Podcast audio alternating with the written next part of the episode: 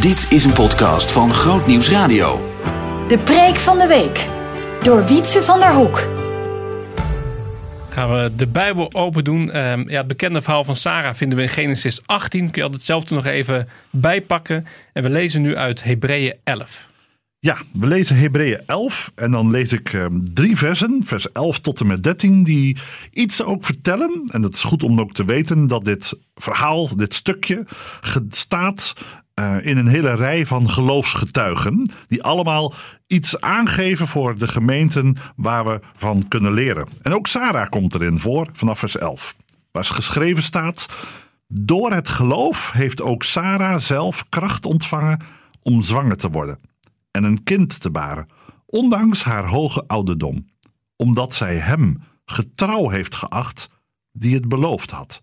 Daarom zijn er zelfs uit één man, en dat uit iemand wiens kracht al gestorven was, zoveel geboren als de sterren van de hemel in menigte, en als het zand op het strand van de zee dat niet te tellen is. Deze allen zijn in het geloof gestorven ze hebben de vervulling van de belofte niet gekregen, maar hebben die vanuit de verte gezien en geloofd en begroet. En ze hebben beleden dat ze vreemdelingen en bijwoners op de aarde waren. Ja, Sarah. Sarah is een, uh, de eerste vrouw die we zien in het rijtje waarin allemaal grote mannen genoemd worden. Mannen als Abel en Henoch en Noach, Abraham en in één keer komt daar Sarah in voor. Bijzonder. Want laten we eerlijk eens kijken, wat weten we eigenlijk van haar? Doel Sarah kennen we in onze tijd als de Sarah-pop die je voor je vijftigste in de tuin zet. Maar dat heeft met dit verhaal helemaal niks te maken. Wie zij zelf is, dat moet je soms tussen de versen doorlezen. In het Oude Testament lezen we dat haar eerste naam, Sarai, mijn vorstin, verandert in Sarah, vorstin. En dat vorstin, nou, daar is wel wat voor te zeggen. We mm, leren Sarah kennen als een mooie vrouw. Zo begeerlijk dat ze tot een paar keer toe toneel moet spelen om de lokale vorsten van haar af te houden. Maar als ik nou nadenk over Sarah als een grote vrouw in geloof, dan krijg ik toch soms wat vragen. Want wat lezen we nou eigenlijk echt over haar geloof? Wat weten we wat ze nou eigenlijk zelf zegt? Is zij niet de persoon die vaak naast Abraham staat? Eerlijk gezegd kan ik wel eens een beetje medelijden hebben met Sarah. Toen laten we eerlijk zijn. Het was Abraham telkens die de stem van de Heer ontving. Het was Abraham die telkens met God in conclaaf ging over de dingen. En zij, zij moest het maar horen. Zij moest het maar ervaren. Zij moest maar meegaan omdat haar man een stem had gehoord die zei: Ga heen naar het land dat ik u zal wijzen. En ze ging. Zou zij niet haar vragen gehad hebben?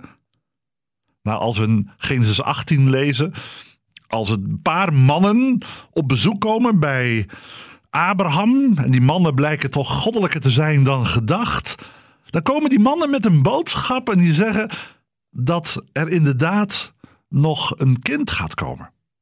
Nou, die belofte van dat kind had Abraham eerder wel eens gehad hoor. Maar toen was het de belofte van nageslacht. Dat lezen we in Genesis 12. Maar ja, dat nageslacht, dat kon van iedereen zijn in die tijd. Meerdere vrouwen hebben was ook geen probleem. En we lezen ook in Genesis 16 dat Abraham op leeftijd gekomen is, die belofte van nageslacht gehad had en dacht: Nou, dat kan ik zelf ook wel regelen. Laten we dat eens proberen zelf. En dan lezen we in Genesis 16 het verhaal met Hagar. Maar als deze drie mannen in Genesis 18 op bezoek komen, dan hebben ze het niet over het nageslacht, nee, over uw nageslacht. En nog specifieker, Sarah zelf zal nageslacht krijgen. Op dat moment staat Sarah als het ware in de keuken, om het zomaar even in onze termen te zeggen, en lacht ze. Ik. Ik, een vrouw van leeftijd. Ik pak het er even bij. Het, staat er heel bijzonder geschreven in, in Genesis 18, ehm, vers 12. Nadat het, deze belofte gezegd is, in de tent naast haar. En dan staat er: Daarom lachte Sarah in zichzelf. Zal ik nog liefdesgenot hebben, nu ik oud geworden ben en ook mijn heer oud is? Maar de mannen nemen het serieus op. Sarah heeft gelachen. En als Sarah geconfronteerd wordt met het lachen, dan vergaat haar wel even het lachen. Want dan wordt ze bang. Nee hoor, nee, ik heb niet gelachen.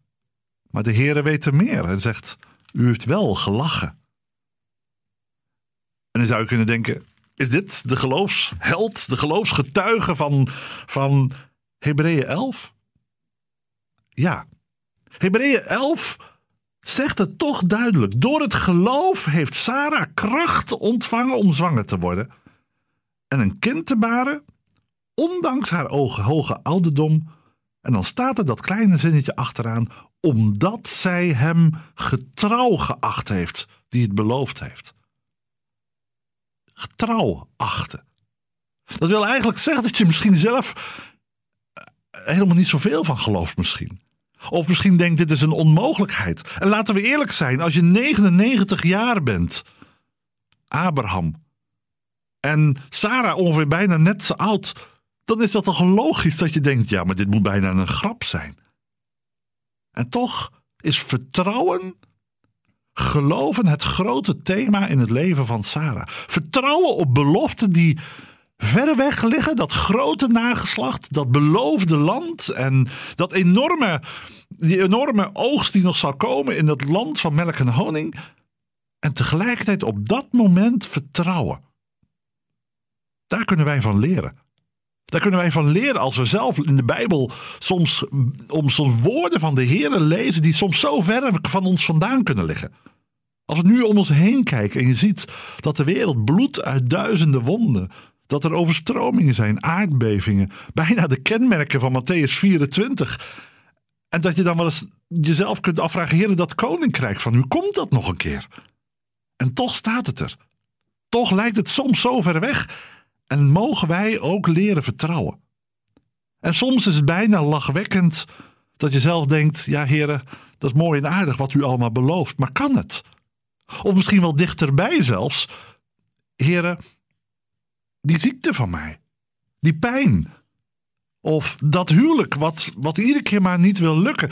U belooft dat u bij ons bent, maar gaat het ook echt lukken? Sarah is een voorbeeld van het geloven in het onmogelijke, door ook het handelen in het onmogelijke. Ja, Abraham en Sarah hebben verkeerde wegen gewandeld. Ze hebben ook zelf gehandeld, maar de Heer heeft hen niet losgelaten. En er zijn twee hele mooie dingen die ik, die ik ook zie in dit verhaal. En zeker als je thuis nog eens rustig Genesis 18 gaat lezen, ook al eigenlijk al eerder het hele verhaal. Wat we zien ten eerste is een eerlijk beeld van een geloofsgetuige. Het hele rijtje stroomt niet over van geweldige daden. Ook Noach, ook Henoch en, en, en Abel. Ze worden genoemd zodat wij ervan kunnen leren. Ze zijn getuigen van geloof, maar ook getuigen van hun eigen menselijkheid. En Sarah is hier ook een vrouw zoals die vandaag de dag ook zou kunnen leven. Ze is wel degelijk een getuige van God, maar ook herkenbaar door het menselijk handelen. Soms ongeloof, soms in moedeloosheid. Maar Sarah laat iets zien dat ze wel ging. Ze ging met Abraham mee. Ze luisterde naar de stem. En ja, het was misschien lachwekkend voor haar. Maar God, God ging met haar mee. En dat vind ik zo mooi dat het tweede wat, wat we in het verhaal zien, is dat ondanks dat lachen, of zelfs in dat lachen, er ook een eerlijk beeld is van de Almachtige God. Ik vind het zo mooi wat er vlak voor staat in Genesis 17. 17 vers 1 staat: Ik ben God de Almachtige. Wandel voor mijn aangezicht en wees oprecht. Dat is wat God vraagt. Ik ben God de Almachtige. En, en is dat Almachtige dan dat God maar met de vingers knipt en het is? Nee, God presenteert zich niet als een omhooggevallen heerser die er even lekker in wrijft dat hij kan alles regelen, alles doen en de mens juist niets.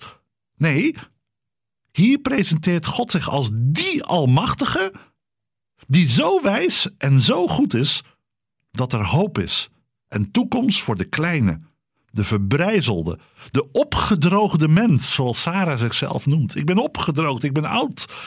Ik heb geen moed en kracht meer. Gods almacht is niet dat het met allerlei bizarre dingen voor elkaar komt.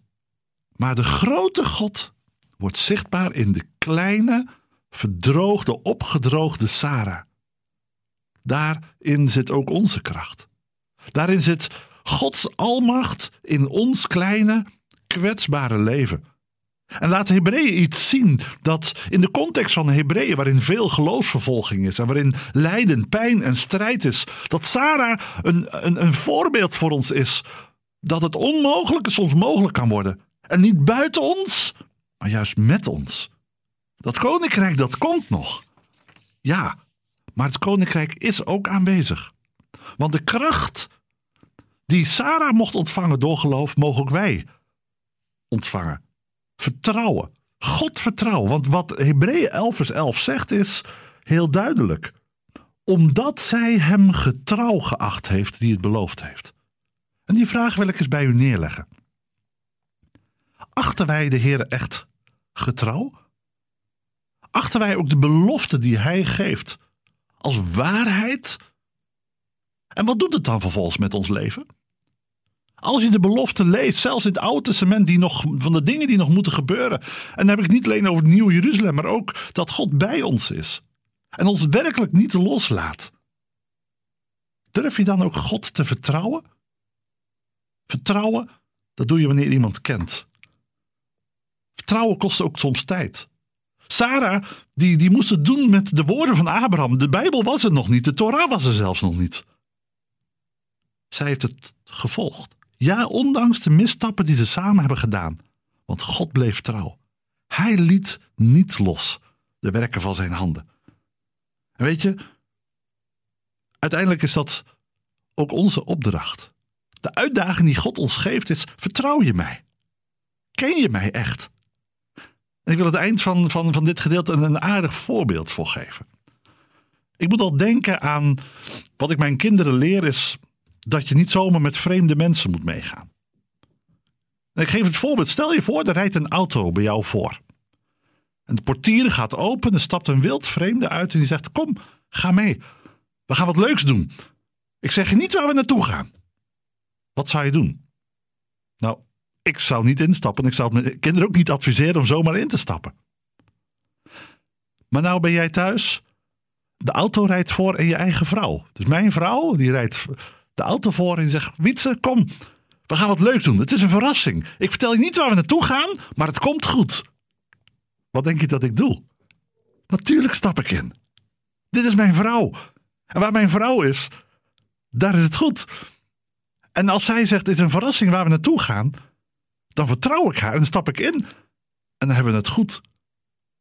Want zij weet wat ik nodig heb. Zij weet wat ik leuk vind. En weet je, dat is eigenlijk misschien ook dat stukje wat Sarah ons ook leert. Sarah heeft door schade en schande geleerd om God te vertrouwen.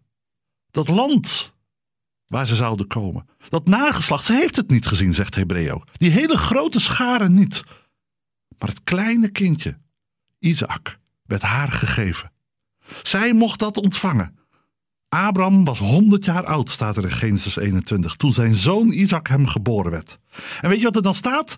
Sarah zei: God heeft mij doen lachen. En iedereen die het hoort, zal met mij meelachen. Vertrouwen is zien. Bij God als het ware in de auto stappen. Zo ligt onze toekomst voor ons. We weten waar we naartoe gaan. De belofte is gegeven.